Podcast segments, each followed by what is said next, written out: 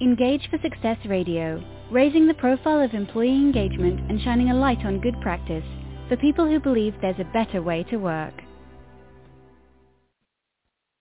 Well, hello and welcome to Engage for Success Radio. We're into show number 431 and today we're going to be exploring how remote and hybrid work has changed the employee experience.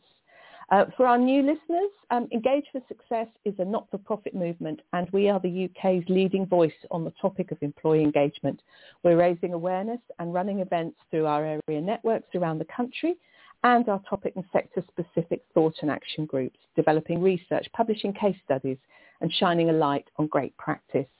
Do visit us at engageforsuccess.org to learn more, where you can also sign up for our weekly newsletter and download and use any of the myriad of free resources available to you there. I'm Jo Moffatt. I'm one of the regular hosts of the radio show. Um, I'm also managing director and founder of Woodreed. Woodreed is a specialist creative agency where we use the tools, the techniques and the insight-led approach of the advertising and marketing world to help our clients create great places to work, high-performing cultures full of engaged employees. So I'm very pleased to welcome today's special guest to the show who's going to be helping us talk about the world of hybrid work and its impact on employee experience. Um, so welcome um, Jill Kane, uh, HR leader and today's special guest. Hello Jill, how are you? Hi Jo, thank you so much for having me here. I'm doing really well. How are you? Good. I'm fine. Thank you very much. I'm fine. So by way of an introduction, um, Jill is an HR leader specializing in total rewards. She's got over 20 years of experience leading corporate compensation and strategic HR programs.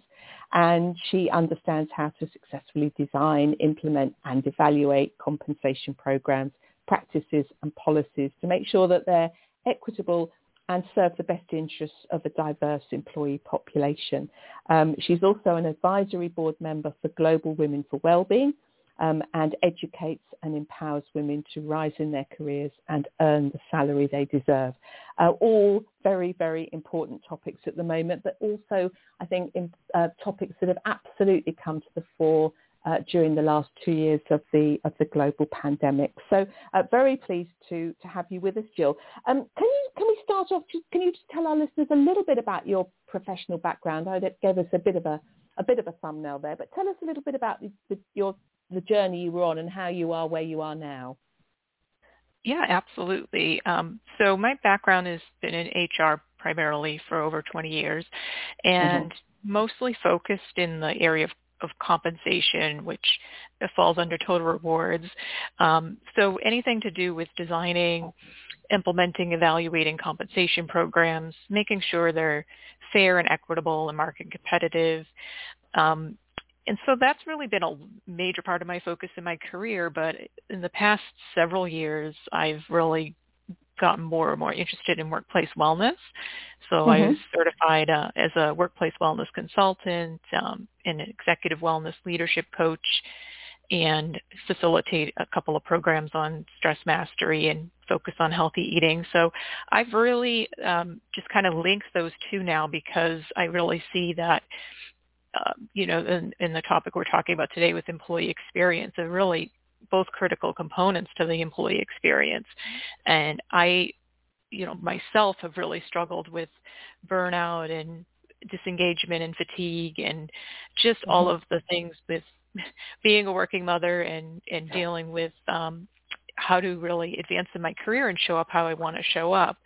And it just, there was always felt like there was a disconnect. And I've really gained such an interest in figuring out, uh, you know, a way forward in, in doing this for myself personally, but also realizing that this isn't just my issue. You know, there's other people in corporate environments that are feeling the same way too, just feeling mm. that burnout and fatigue. And, you know, the more and more I, I researched the topic of employee well-being, the more that I really saw that it wasn't just an additional kind of thing that is nice to have, but it actually helps businesses thrive and grow. And so I just really became much more involved in that recently. So mm-hmm. those are kind of my two areas of specialty and, and I enjoy both. Right, right. So I'm, I'm guessing from that there's a fair amount of you practicing what you preach um, and trying to apply much of what you do in your own in your own life and your own profession.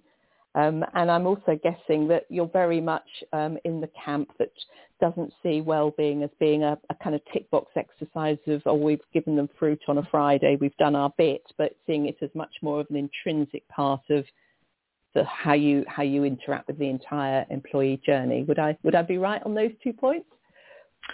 Yes, you would be, um, and, and that's sort of you know one of the things I wanted to touch on today too is just that evolution because I really think we're in a place right now where more and more leaders and more companies are becoming aware that that is the case. It's not just an added benefit to include in your benefits program or a couple of extra seminars or having that fruit bowl, um, but it's really much deeper than that, and it's really integrated throughout the entire employee experience.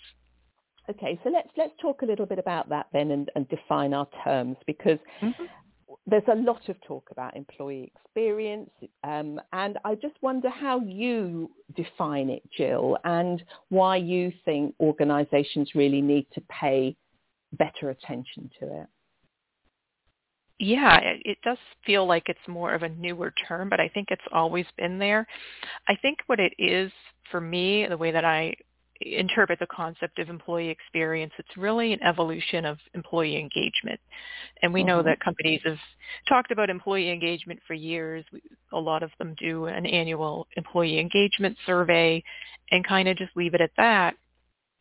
Um, but it's, I think every year it becomes more and more involved and more and more um, looking at people data and statistics and looking at what other things we can do. But I, I really think it's the true definition is really the entire experience. And I would consider it even from the time that they're not an employee but a candidate during the recruitment mm-hmm. process, going through mm-hmm. the onboarding process. But that's, you know, the company's first impression or the employee's first impression of the company.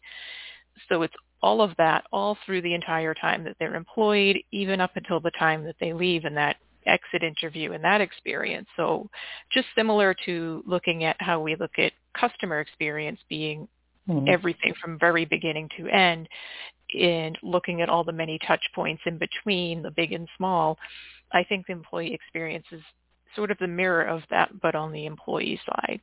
And, yeah. and I think it is, uh, yeah, something that they definitely have to pay attention to. Mm. And I mean, it should be, shouldn't it, a mirror of that? And um, when I was introducing myself at the beginning, you know, that's absolutely, um, you know, a- absolutely what I what I've always believed in and, and think is important. But it's not always seen in that way. It's often, you know, often the customer is king and the employee is the is sort of poor relation, um, and we've got to change that, haven't we? Yes, absolutely, and I think that that's becoming uh, the case. I think that more organizations are becoming aware that that is um, something that they should pay attention to because it really does start with the employees. If the employees who work on your customer service team are not uh, feeling engaged or feeling their best, then they're not going to give that great customer experience anyway. So you have to really look and start within your own organization and look at the employees and look at what we can do to improve that experience too. So I think it's both are very important, but I think mm. that we'll see more emphasis on that employee experience. Yeah, and and um, does it, is it really only those employees who are in a customer facing role that we should be thinking about here, or uh, does this have a knock on effect even if somebody is in a more um, backroom, less customer facing type of role? No, I think all employees absolutely, and it it really every organization's different. Obviously, we'll have to look at the work itself. And I think ultimately what makes a great employee experience is the meaningful work and really mm-hmm. employees are looking for that more than ever, especially when you look at the frontline workers, let's say um, over the pandemic, uh, they were asked to really keep things afloat, take on more shifts, um, go into work, put their own health at risk. Uh, there was a lot of conditions that were put upon them. And so Mm. we really have to look after, and, and it's not just those employees or just customer service, but all employees, even the ones who work in uh, looking at spreadsheets all day remotely on the computer that we're we don't see them all the time, right? So we have to think about Sure. all employees and how can we make their employee experience better because it will be uh, unique, I guess. And Mm. that's another thing we'll see going forward with the increase of remote work and hybrid work because people are in different working conditions each day. So I think that's something to be aware of for sure. Yeah, yeah. So let, that's let's moving now into into a topic, isn't it? Really, how how remote and hybrid work has, has changed the employee experience. So what are- what are some of the some of the major shifts, some of the major changes you've seen in terms of of employee experience since we moved more towards more flexible, more remote, more hybrid? Yeah, so I can speak to even just the companies I've been working with, especially through that time period. I mm-hmm. think the companies that really did the best were already focused on remote and hybrid work.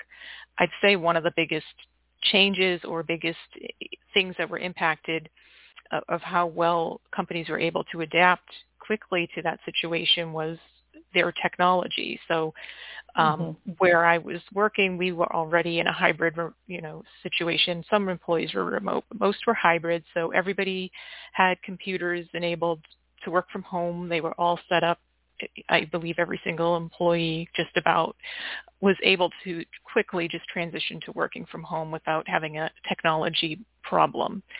So Right. that made it a lot smoother. But I know that wasn't the case for a lot companies. And I think that now that maybe we're over that hump and, and companies are having more employees be remote or work from home, um, just the day-to-day technology and how well it works. Like we've all been in those meetings where we can't connect or we um, freeze and, and people can't hear us or you have Yeah. different etiquette that happens in, in some Yes. of these meetings. So it's it's really interesting, and I find that the difference between having that versus being in a room is we're missing that nonverbal communication as well, and sometimes we're missing the fact that something could be really crazy going on behind you at home, and people don't know that necessarily.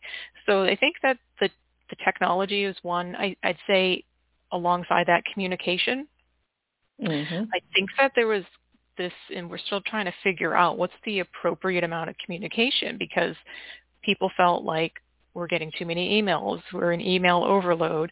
Um, we have people who were having trouble setting boundaries with emailing. So some of the companies I've seen actually implement some some guidelines around that, around like we can't email after this time or have you know certain days where we might um, not have email or you know have some Mm. boundaries in place around Mm. that but then on the other side of things i've also seen kind of a lack of communication and how that impacts as well so if people are left off in an email list um, especially in these larger larger organizations where they have multiple distribution lists and people terminate and other people join and some people may not be part of those lists and may not all have the same information at the same time. So communication is always a huge one.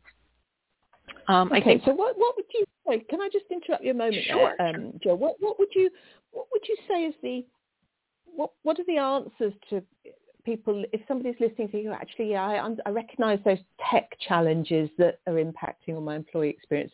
I recognise that perhaps our communication isn't isn't as good as it ought to be. I mean, what are the are there some quick fixes apply to try and address some of those things to improve the employee experience? I think the first step is always the awareness, right? Because Mhm. when we all shifted so quickly and we didn't have time to really prepare, those were challenges initially. But then I think we had time now to really reflect on how can we prevent that from go, you know, going forward. So Sure. I think it's the technology is really making sure that we have the right systems and apps and, and technology on our computers to do our jobs. So to have meetings or to, um, you know, another challenge we had was just where we keep common information because some of that had shifted and changed too. So, mm-hmm. you know, mm-hmm. making sure that it's it's private and, and protected as well as we can, but also that people have access. So I think awareness is a key. And I think with communication, I think it, it's kind of both on the employee and management to kind of do an assessment and really look at how people are feeling. So some people are different in that they feel bombarded by email or they might feel like okay i just want to be copied on things just so i know when i have it and other people don't and so it's how how do those people want to be communicated to how mm-hmm. often mm. what their personal preference is and i think that just having that conversation being aware having the conversation and knowing the preferences is probably the key to overcoming those challenges so, so it's the onus is very much on the line manager or the team leader to really know their people uh, and treat their people as individuals and recognise that actually what suits one isn't necessarily going to be right for the other and, and apply some of those soft skills rather than a kind of one size fits all solution, yeah? Yes, yeah, and I think those are things we have to stop and think about, right, before we just mm. dive right into the workday and, and continue on because we have to realize not everybody is interpreting things or having the same work experience working remotely as they do in the office or as they do hybrid. So we need to really just be aware of that and mm. and do that um, piece up front, I believe. Yeah, absolutely. I think it, yeah, there's much talk around being much more intentional about how you do things and mm-hmm. what you mm-hmm. do, rather than just sort of bumbling along really in the way you've always done it and just thinking taking the time to think and be intentional about it. Yeah, absolutely. Sorry, I interrupted you. Uh, what are the other major things? Are there any other major shifts that you've seen? I think just the, uh, the relationships in the social aspect in general too, mm-hmm. um, because we're missing some of those moments where we had in person where we could stop and chat and just connect on a personal level. In those little moments throughout the day, we really don't have them fully remote. And I think that, again, just people who have maybe had families at home and were doing hybrid school and doing different things um, maybe didn't feel as connected.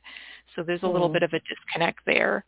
But I mm-hmm. also mm-hmm. think that there's still ways to overcome that as well. So um, one example would be uh, a lot of companies now have what they call affinity groups or employee resource groups. So they're really designed in a way that they come together for a common purpose or have a common theme. So it may be working parents or it may be women um, at work or it could be, you know, any any type of group around a common interest. And so they're coming mm-hmm. together both socially and kind of to share ideas and to connect. And having those groups really feels like you you maintain that engagement and that sense of connection and belonging versus feeling like you're just coming up to show up for work every day and to do your work and, and clock out, but it's more of that establishing that connection within the organization and having those friendships and those colleagues that you know um, mm-hmm. you understand that maybe they they're going through similar challenges that you may be as well. So then it becomes a little bit easier, I think, to show up for work in a well and healthy way because you realize that you have support and you have that foundation.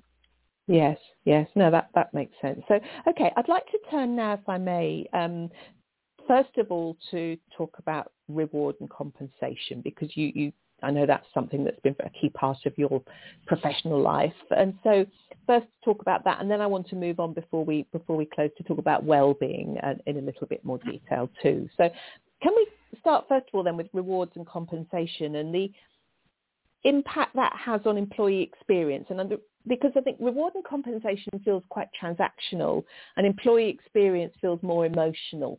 So how do the two chime together in your in your view, Jill? Mm-hmm.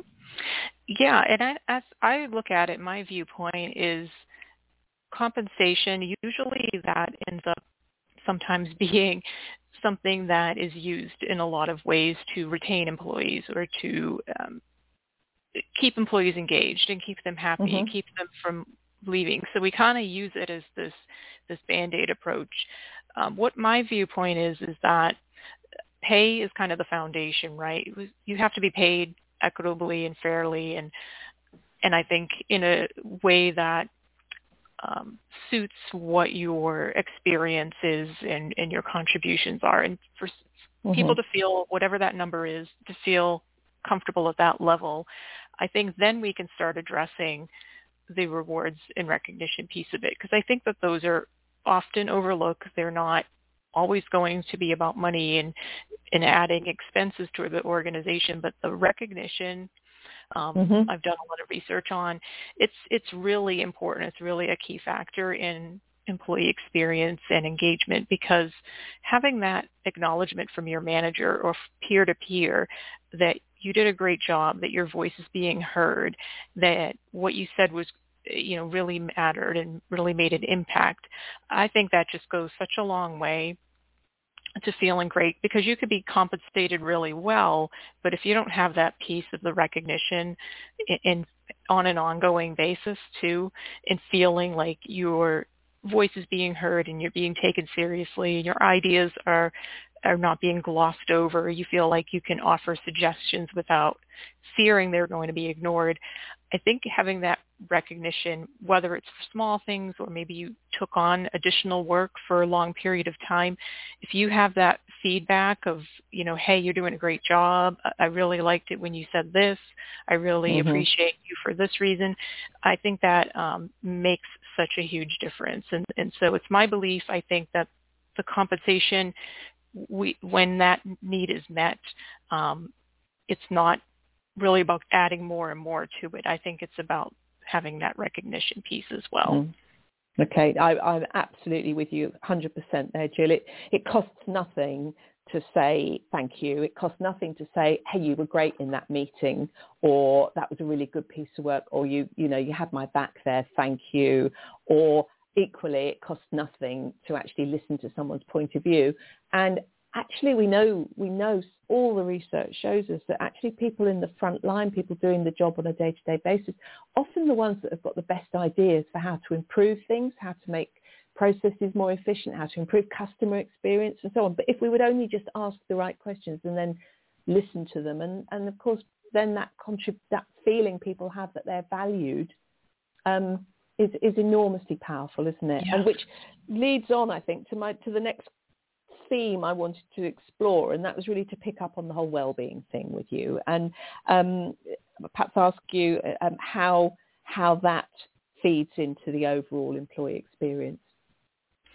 Yes, and I think picking back up on what we were talking about when we first started the conversation, and what I, I think I'm excited about is I think we're seeing this paradigm shift now from wellness 1.0 to wellness 2.0 is what I would mm-hmm. refer to it as, which okay. the wellness 1.0 version is thinking of employee wellness as a nice to have or a benefit option.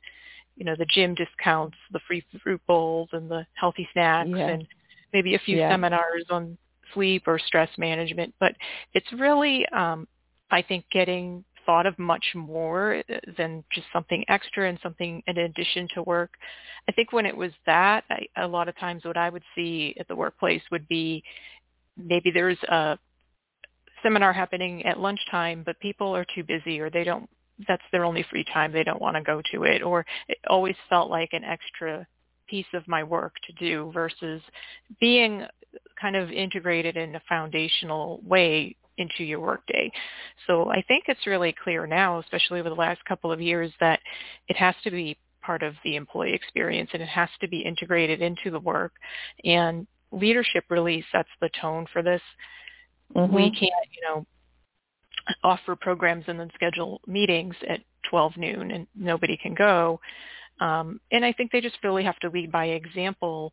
So that gets into the policies, the programs, the way that we design work, the job design, just recognizing that people need time and space and to care and look after their well-being and that can look really individual for people. It can be really specific to that individual. Um, so I think that also the other shift is that leaders need to understand that employee wellness is really foundational to a healthy and thriving business as well. It's not right. something to look at like it's not an expense. It's actually going to improve your bottom line and create higher profits and have you'll have more retention and higher productivity and performance. So all of those business reasons to do it, but it's it's not just an HR initiative or an extra kind of thing to do, but really that I think when leadership owns it, those are the companies that really do it well and have great cultures and great engagement because leadership owns it they champion it they are visible they're making it a core value and it's you can feel that it's integrated throughout uh, that mm. company and the employee experience mm. and they need and, and you say they need to be visible and they need to be they kind of need to be, and, and this is something we've seen a lot actually, all the, well, certainly the best companies have done it in the last couple of years. Leadership have become much more human, much more authentic and much more kind of honest and open about where they've had challenges or where they're struggling or, um, you know, they're not sort of implying, they're, they're, they're being very authentic, being their authentic selves and showing that actually maybe they are suffering from stress or, you know, they lead by example um, and uh, and don't send emails every you know throughout the entire weekend or at four o'clock in the morning or whatever it might be. So yeah, absolutely. yeah, I love that you said that about leadership. You know, kind of being more human because I think, especially I remember at the beginning of the pandemic, just still can remember some of the video messages from the CEO or from uh, some of the leaders sharing some of the personal things they were going through and how mm. impactful that was for employees to hear that and just the yeah. sharing alone of that um, really mm. just made people feel, uh, I think, you know, more engaged, more um, kind of like they weren't alone or isolated, that they really felt like they had a caring leadership team. So mm. I think that that makes such a huge difference for sure. Doesn't it? It does. It's interesting actually. I'm doing some work at the moment um, with a with a client and we're doing some employee voice research um, as part of our insight gathering. And one of the quotes that I saw just earlier this afternoon was, was along the lines of um, during the pandemic, um, we saw some real positive change in the way leadership worked and leadership interacted with us. Please don't let's lose that now that things are starting to mm-hmm. settle back to normal. And um, you know that is a heartfelt plea. I suspect that an awful lot of people would would echo. Um, excellent. All right, we've got we've got just a couple of minutes left, Jill. Um, so I just want to very quickly um, one trend that's on the horizon. What are, what are we got to look out for?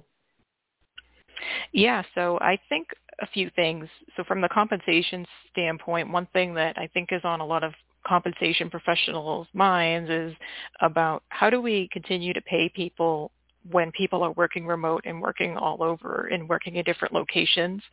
Um, mm-hmm. So like maintaining the equity, being aware of all the legal ramifications. So there's going to be a lot to that. So I think that's one, at least for, for the comp people that's mm-hmm. out there. Yep. Um, I think on the wellness side and just in the overall like company culture side of things, I think we'll see a lot more um, willingness and openness of leaders to encourage people to bring their whole self to work. So okay. we see a lot now with um, focus on mental health, on diversity, equity, inclusion efforts, um, embracing differences and and having more of those open conversations. And I, I like that trend. I hope that continues. And I think that I know a lot of um, talk has been going on about having a four-day work week. I think that's really interesting, and I think that we'll see more companies testing and experimenting with that. Mm. And then I think overall, and, and I really think maybe this isn't just a trend for what's coming, but what's already been there is just that people, um, employees are really doing a lot of introspection and want to focus on meaningful work experiences. So they're not as focused on climbing the corporate ladder and titles and mm-hmm. hierarchy, but really on uh, focusing on the knowledge and skills and the meaning and the values the company has. Does this company uh, do their values align with my personal values my and how am I yeah. spending my time? Yeah, so I think we'll see yeah. more companies more addressing that. Coming. Jill, mm-hmm. thank you. And um, we've got to wind it up now, I'm afraid. Um, can you just quickly, uh, I know you've got a, an assessment, a free assessment tool that you're happy to make available to our listeners. Can you quickly tell people where they can find that? And then I need to thank everyone and, and close up. Yes, absolutely. So I have a free organizational wellness assessment I can offer all the listeners, and it's just on the homepage of my website, which is Jill, J-I-L-L hyphen Kane, K-A-N-E dot com. Lovely. That's great. Jill, thank you so much. Um, Jill you. Kane, HR leader, thank you for joining us. Thank you for listening to Engage for Success Radio. And do um, uh, for, don't forget you can download or stream any of the great shows from our archive at any time. Just visit engageforsuccess.org. And if you want to get involved in the movement, get in touch um, at engageforsuccess.org. We'll be back here same time next week. Thank you and goodbye. Engage for Success Radio, raising the profile of employee engagement and shining a light on good practice for people who believe there's a better way to work. With Lucky Land slots, you can get lucky just about anywhere. Dearly beloved, we are gathered here today to... Has anyone seen the bride and groom? Sorry, sorry, we're here. We were getting lucky in the limo and we lost track of time. No, Lucky Land Casino, with cash prizes that add up quicker than a guest registry in that case, I pronounce you lucky. Play for free at LuckyLandSlots.com. Daily bonuses are waiting. No purchase necessary. Void where prohibited by law. 18 plus. Terms and conditions apply. See website for details.